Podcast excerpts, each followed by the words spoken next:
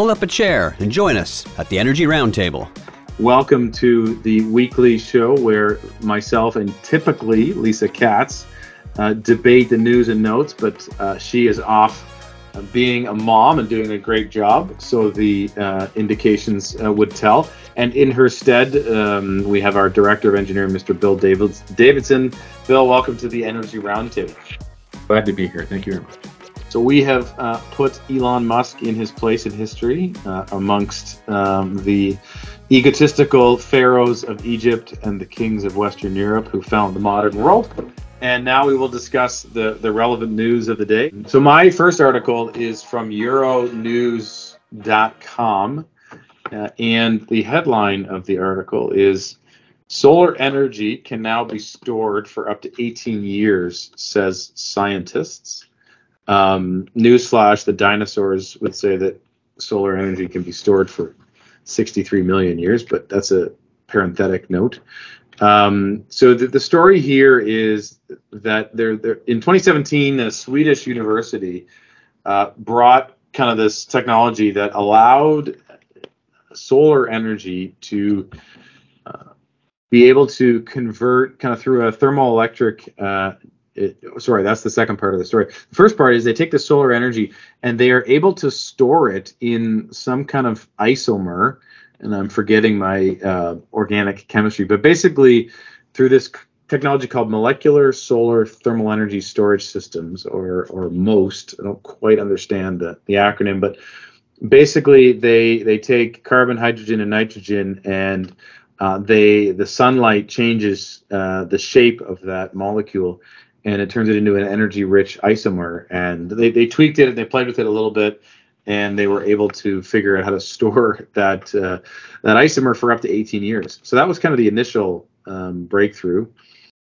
And um, now they have figured out how to uh, to go backwards, and they've a partnership with a Chinese university. It looks like allows them then to take that energy that was and, release it and by releasing it convert it back to electricity. So the cool part here is you can now take the sun's energy and you can convert it and store it and store it for a long period of time and then you can take it back. And so you could potentially move it as a liquid throughout uh, geography or you can uh, store it for long periods of time which has always been the challenge with intermittent renewables like solar and wind is how do you store it and then you know bring it out. So they've been doing it in small quantities. It's by no means commercial yet, but it's a cool initiative to take um, to take this solar energy, put it in a, a liquid form, and then release it later. So uh, interesting stuff. I think you had some technical difficulties. Not sure how much of that you caught, Bill, but uh, arguably the best story that we've had on the Energy Roundtable for many years, and you missed it.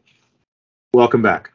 I wish I could comment. Uh, the truth is, I actually did see this article just because I tend to, I, well, I tend to read stuff like this, and and uh, so I, I, did find that really interesting. I'm I'm always interested in these different storage techniques. Yes. And I love the ones that are a bit out. Not that this is totally out there, right? But but um, the the ones that are um, not the, I guess you could say, uh, uh, typical or historical methods that we've used before. So um, I'm all for it.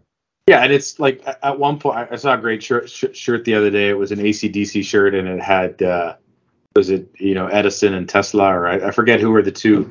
But like for a while, we were competing against what's the best way of moving current around, right? Like we're kind of in that, I think, in terms of storage. Like we're competing against about what's the best and our kids kids kids will look back and you know have t-shirts or i don't know full wear wear shirts then but they'll look back and they'll say you know remember we talked about different storage and and and, and there will be winners but to to get to the winners we have to have a bunch of losers.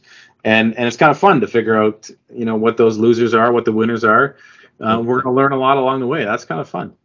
Yeah absolutely. Uh, tes- tesla was pro ac is, is my recollection. And if you've ever seen there's a there's a video out there where edison to demonstrate the horrors of, of ac electricity they, they actually um, electrocuted a, a full-grown elephant just to, just to show which oh, was in and, and, and and taped it, which was or well filmed it back then, which was nuts. But that that battle was uh, was something else back in the day between those two. But anyway, the the electrocuted elephant was to show the perils of AC.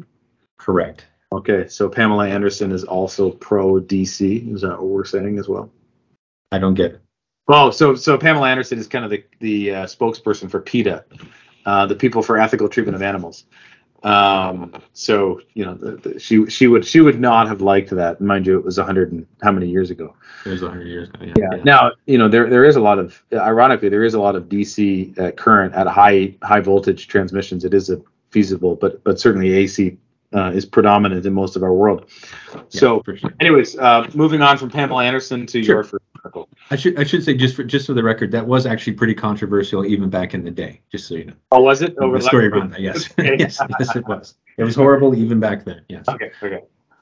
So, okay, so my story, uh, the first one is about, this is from the BBC, and the headline was Climate Change. Wind and solar reach milestone as demand surges. And this is from a report from uh, Ember, and this is a, a, a climate energy think tank. It's from their Global Electricity Review 2022. And the news here is that wind and solar hit 10% of uh, global electricity in 2021. This was a review of energy usage in, in 2021. Uh, of course, this is arbitrary milestone, um, but it is good to get an excuse for an update as to where we are on this front, because you know I, I wouldn't have known what, what the number was. So, so knowing that we hit this, uh, to, to me is is still news. Um, Is that so on, a, was- on, on Sure. an energy basis or on a capacity basis? on a Like- what basis, sorry? On like an energy basis, like, uh, or is it on like installed capacity?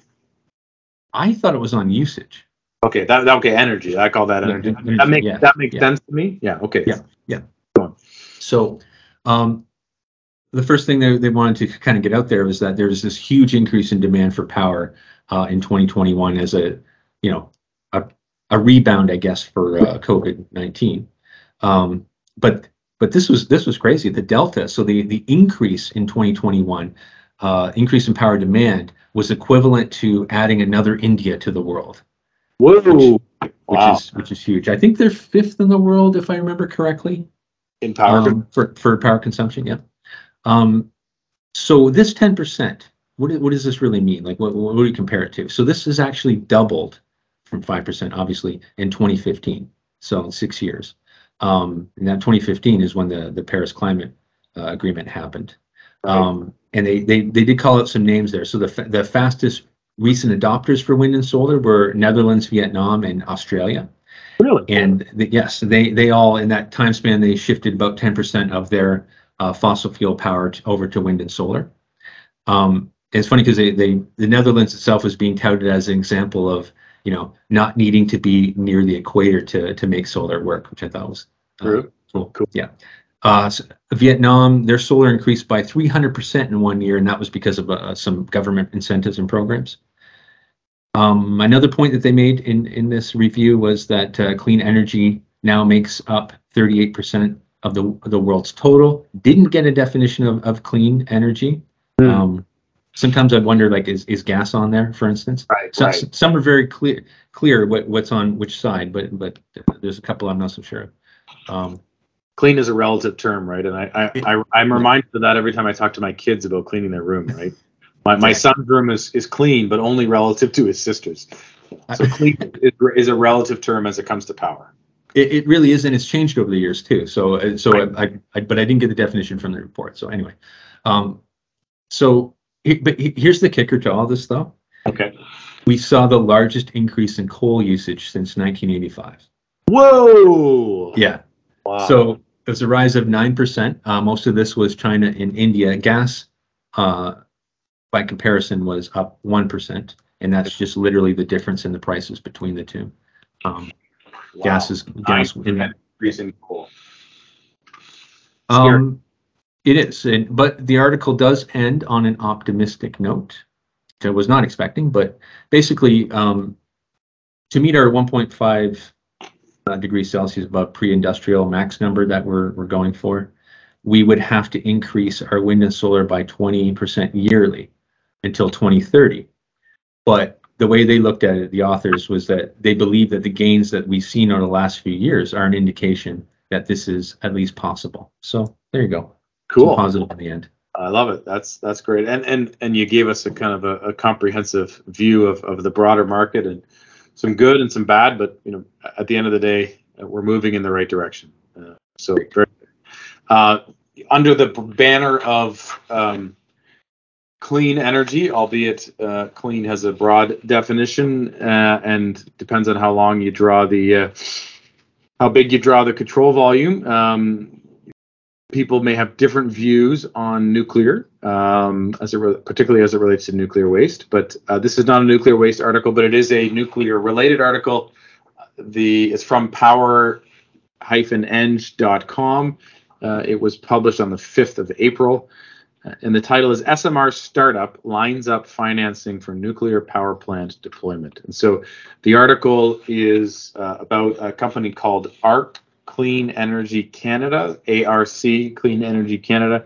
They have completed a Series A financing, um, which is one of the early financing stages as companies grow to the extent that I understand it as I've been educated in finance by the gurus that are on TikTok. So uh, credit to them. But ARC has raised $30 million Canadian in their Series A financing. Um, and, and really what that's doing is moving forward uh, SMR for grid scale at uh, Point Lepreau nuclear generating station in the province of New Brunswick, which, fun, interesting Canadian fact, is indeed the only bilingual province in Canada. Credit to my friend John Coleman, who often brings that up. Quebec uh, and other provinces are monolingual. New Brunswick is the only bilingual province in Canada. Uh, but after that commercial break, the uh, this builds kind of on the the late March announcement from Ontario, New Brunswick, Alberta, and Saskatchewan, where they release a strategic plan about SMRs, you know, more broadly uh, throughout Canada. And this also kind of comes on the heels of another big SMR financing deal in Japan um, for a company called Japan NuScale Innovation, where they got 110 million dollars in, in equity financing. Um, you know, so so the ARC technology in particular is a 100 megawatt uh, a fast reactor, so they have like a 20 year refueling cycle. Um, and and the, the, intent is that a lot of this modular design is done in a factory. So that should, in theory, um, broaden the supply chain, drive you know ultimately lower cost deployment and lower cost um, you know uh, execution. So obviously there's phases, and we have a nuclear safety commissioner um, in Canada that that will provide a lot of regulation to this. Uh, but yeah, really exciting to raise that much money uh, for SMR development. Um, really, really exciting news.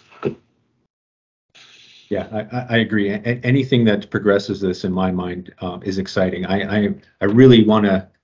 I wish I could predict where it was going. Like, where where are the licenses actually going to be given out here? Are, are we going to get to the point that a municipality can can have one of these? I, right. I just I just don't know. And so. and is the license given at the technology level or at the site level? And that that to me is critical, right? Like. Right. If it's if it's at the technology level, then it truly is repeatable. If it's at the site level, you're going to have NIMBYism. You're going to have a whole bunch of stuff that's you know going to come to fruition. Which I'm not saying it's wrong or bad. It's just going to be that much more challenging, right? Yep. Yep. Yeah, we just we just haven't had to experience an experience like this. Yeah, at least I can't think of a parallel that's that's really like this. So right. totally, be really interesting. Time will tell. Cool. You got one more for us? I do. I thought this one was interesting just because I didn't know about it. That's that's that's why. Um, and uh, it seems significant and it is from CBC, and the title is Newfoundland Government Lifts 15 Year Ban on Onshore Wind Farms. Hmm. Hmm. So there was a 2007 moratorium on onshore wind power. It's now been lifted. Wow. Get that straight from the title there.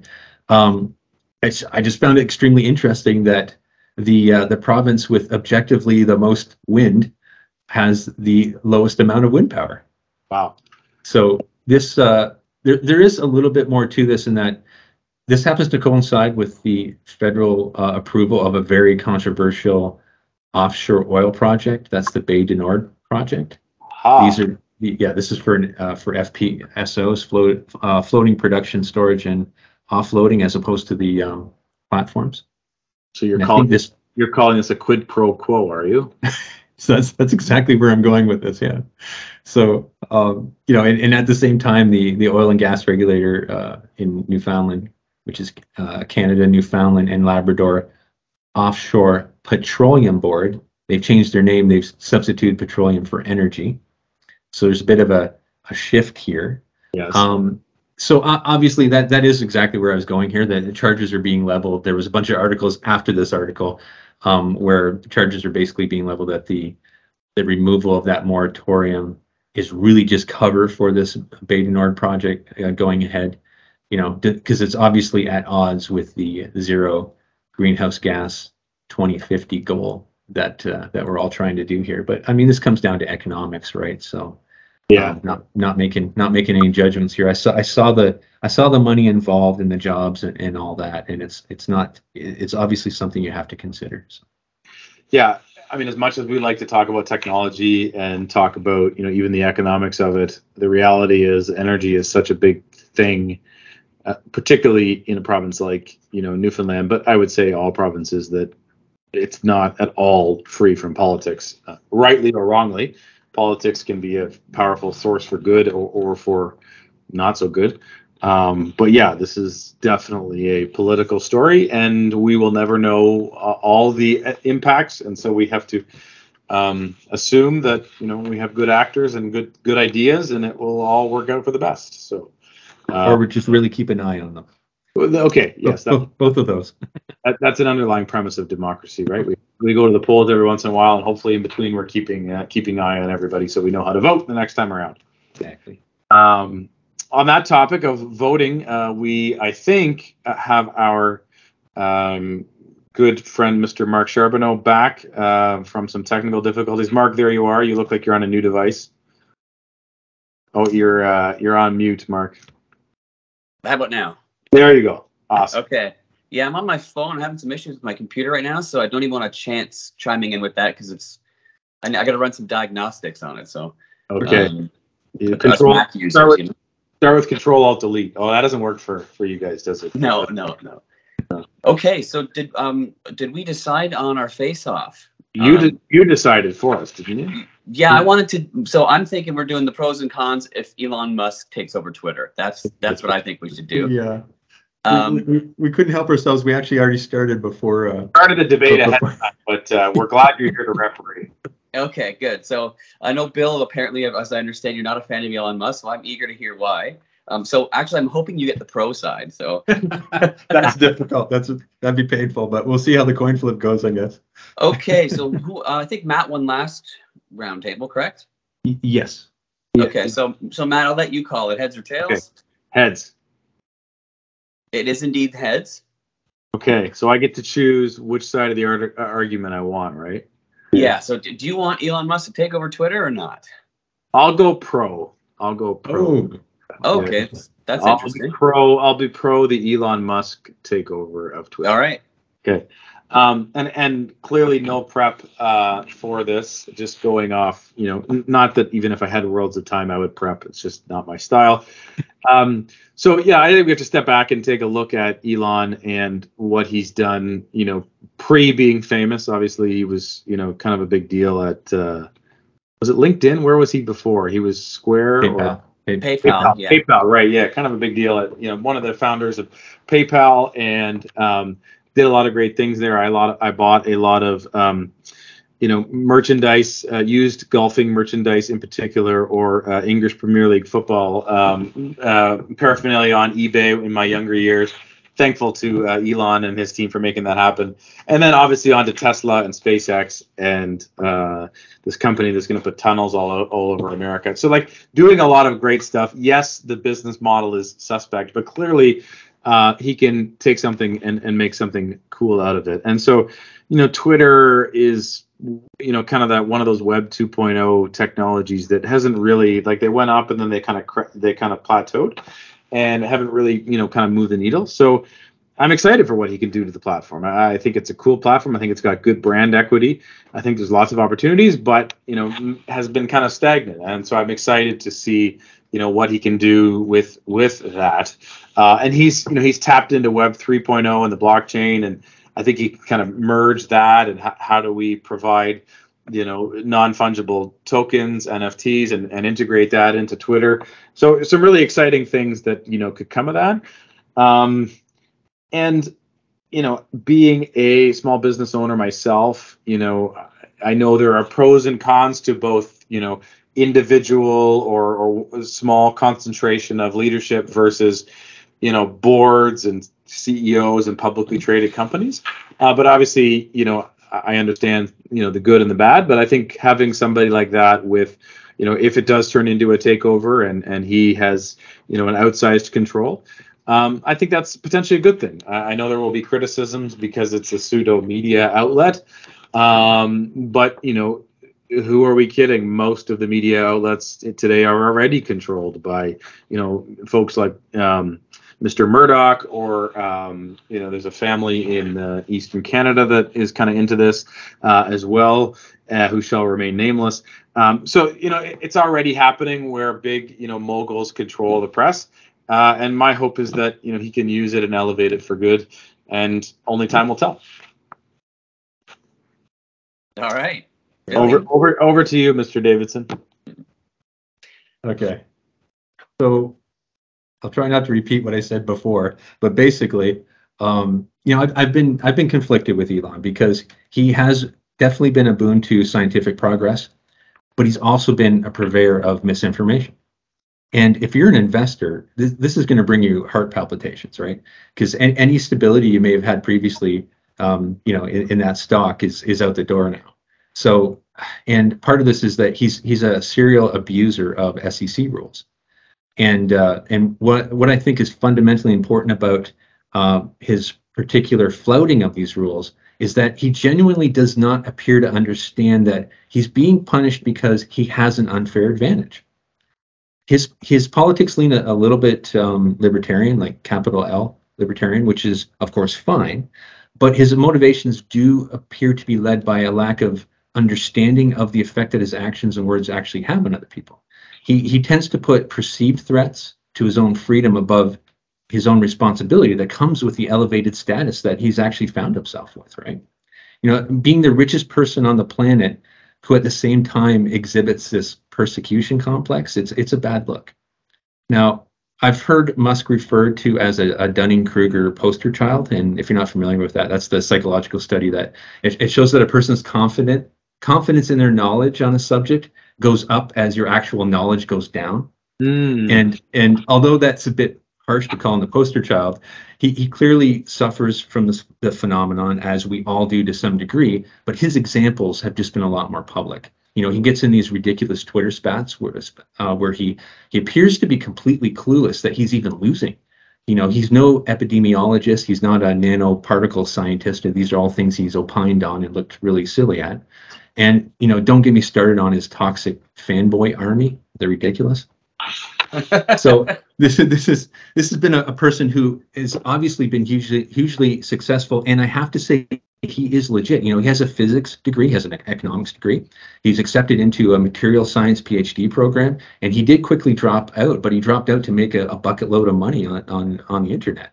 And I'm a huge fan of SpaceX. You know that the the, the, the cost of putting a kilogram of mass into orbit um, it's basically been reduced by about 90% in the last decade, which is unreal. Never thought I would see that. Just it's crazy. So we, we don't we still don't know if he can make money selling cars because you know remember the net profit is a result of selling regulatory credits for, um, from other automakers in addition to the car sales. But regardless, there, there's no doubt that Tesla's contribution to the industry is is a legend and, and will remain so. But ultimately, with respect to Twitter, this is about a misguided individual with with money who's trying to manipulate one of the greatest forms of communication we have ever had. As you can tell, I'm a huge Twitter fan, and given this guy's past of playing coy with medical misinformation, harassment, and political trolling, this is just not someone that we can have at the helm. Thank you very much. Okay. Do you, well, do you do you think it's it's more dangerous than you know those who lead you know the Washington Post or Facebook or other media platforms? Yes, be, because the the thing is any sort of any sort of big platform you have to remember that there are responsibilities that come along with that because these you know we separate this uh, um, from uh, government uh, with respect to the first amendment right and it's really it's a really important separation there so private company has their own rules. But the big private companies, if you notice, don't act as if the First Amendment applies because it doesn't. Um, but they don't act that way because they have an additional responsibility because of their size, because of their undue influence. They can literally change elections. They can literally kill people. It's you know it's we we had this term that we used to call called stochastic terrorism right? Which is the idea that if you keep saying, "Wow, it would be a shame if uh, if something happened to this abortion clinic or something like that," and some crazy person, because you're talking to 100 million people, well, there's going to be a few crazy people in that 100 million people. So, was there any difference um, than you going and doing that damage, right? It's the same type of thing. If you have that sort of platform, it's, it's more like stochastic homicide in, in this case. But but uh, when you have a big platform and you allow people to say whatever they want with with with no rules, then that type of stuff is going to happen. And you did it you know logically you did it and, and morally i would say also you did it. So so yes the the uh, so getting back to your point like what, what's the difference uh, with all these organizations? Those organizations have those rules in place. That's the bottom line. So if you're going to hand the reins over to a person who de- literally doesn't understand this this is beyond his ken right? He's a smart guy but not in every area. He has shown that to us. And if you give somebody like that uh, the reins and the ability to have even more control than the guy has to make the mistakes he makes bad scene. Let leave it to the adults. That's my opinion. But do you think his his do you think his out his outsized influence has, has grown? I mean he had a very massive twitter following already and he had the blue yeah. check mark and he has the brand recognition. You know people are either listening to him or not listening to him already. You know yeah. the fact that he owns the platform that he has a big platform on does that change the game you think absolutely. It, it changes everything because um, people there there will be people that revolt. You know will i be one of those people? Maybe. But the truth is it's still going to be a huge platform and his ability to manipulate things in that platform is very limited right now. Like you know he has all these things that he wants to do uh, you know bring in an edit function and show um, so show some transparency in these different in these different things. The problem is these are all probably well, you know we we could, we could give them a, a, chance and see, but I don't really want to. But these are probably just a pretense for him to to uh, basically bring in rules that he has not really thought out mm. because he's not that guy and this is not his area. He um, he's like free speech, free speech. Well, you know what? That's awesome.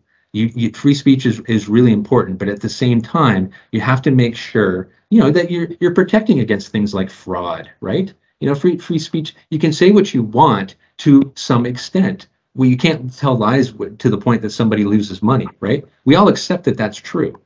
So, and it's it, it's the same with should we be per, protecting people from medical misinformation or election integrity misinformation? The answer is obviously yes, because we're if we don't, then you're controlling it, and you're basically giving that control to whoever is the loudest and that is obviously not the, the, the way to go. So yes, um, I, I do think that there are there there are there are some ideas in what he wants to do that I'm actually okay with, like the transparency idea. How does their how does their algorithms work?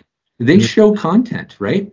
Even if it's crap content, you can convince people by mass, right? By volume not not necessarily by by uh, the quality of their content. So how does that algorithm work? I would like to know. So so some of these ideas have merit to them. Should they be spearheaded by a lunatic? No. So that's that's how I feel about it. I, I, in closing, I would just you know as we talk about outsized influence, I would just like the judge to acknowledge that uh, my uh, counterpart in this debate had twice as many uh, minutes of airtime than I did. So yeah. you were you were. I was cutting you up though because I kept asking you questions. I was going to say that's so unfair when you ask the questions, but the answer has to be exactly the same. The verdict yeah. is. The verdict is. I I gotta say, Elon should stick to rockets and just lay off Twitter. Bill convinced me. Okay. I'm going stick into this because I kind of like Elon. I, I find him kind of like quirky yeah. and and like he's he's kind of likable for like sure. a silly in a silly way. Um, and, he, and, and he is for free speech, which I am as well. But uh, I, I, Bill was Bill convinced me. I guess no Elon with Twitter. Stay away. No Elon with Twitter. Nope. Um, love it. Well, uh, on that note, we will uh, we will wrap up. Bill, well done. I agree with Mark. Uh, compelling arguments. Um, by the way, he doesn't he's like at nine point something percent. Like he doesn't. He he's making he's ra- rattling sabers, but he's not there yet, is he? Oh no, there, there was a, you didn't read the news today, did you? I didn't know. He's put he's put out a bid for the whole thing, Yeah, oh my goodness. 54 billion or something, wasn't it? something like that, some crazy amount. Yeah. Wow. Okay. Well, uh, timely. You guys are ahead of me. That's great. Love it. Um, well, thank you both as always. Never boring. Uh, always exciting. Um, energy, uh, pol- politics, social media. You get it all here. It's your one-stop shop for whatever this was. Thank you both. Uh, always fun. Thank you to our listeners. Uh, until next week, stay safe, have fun, and remember, you're not in this alone.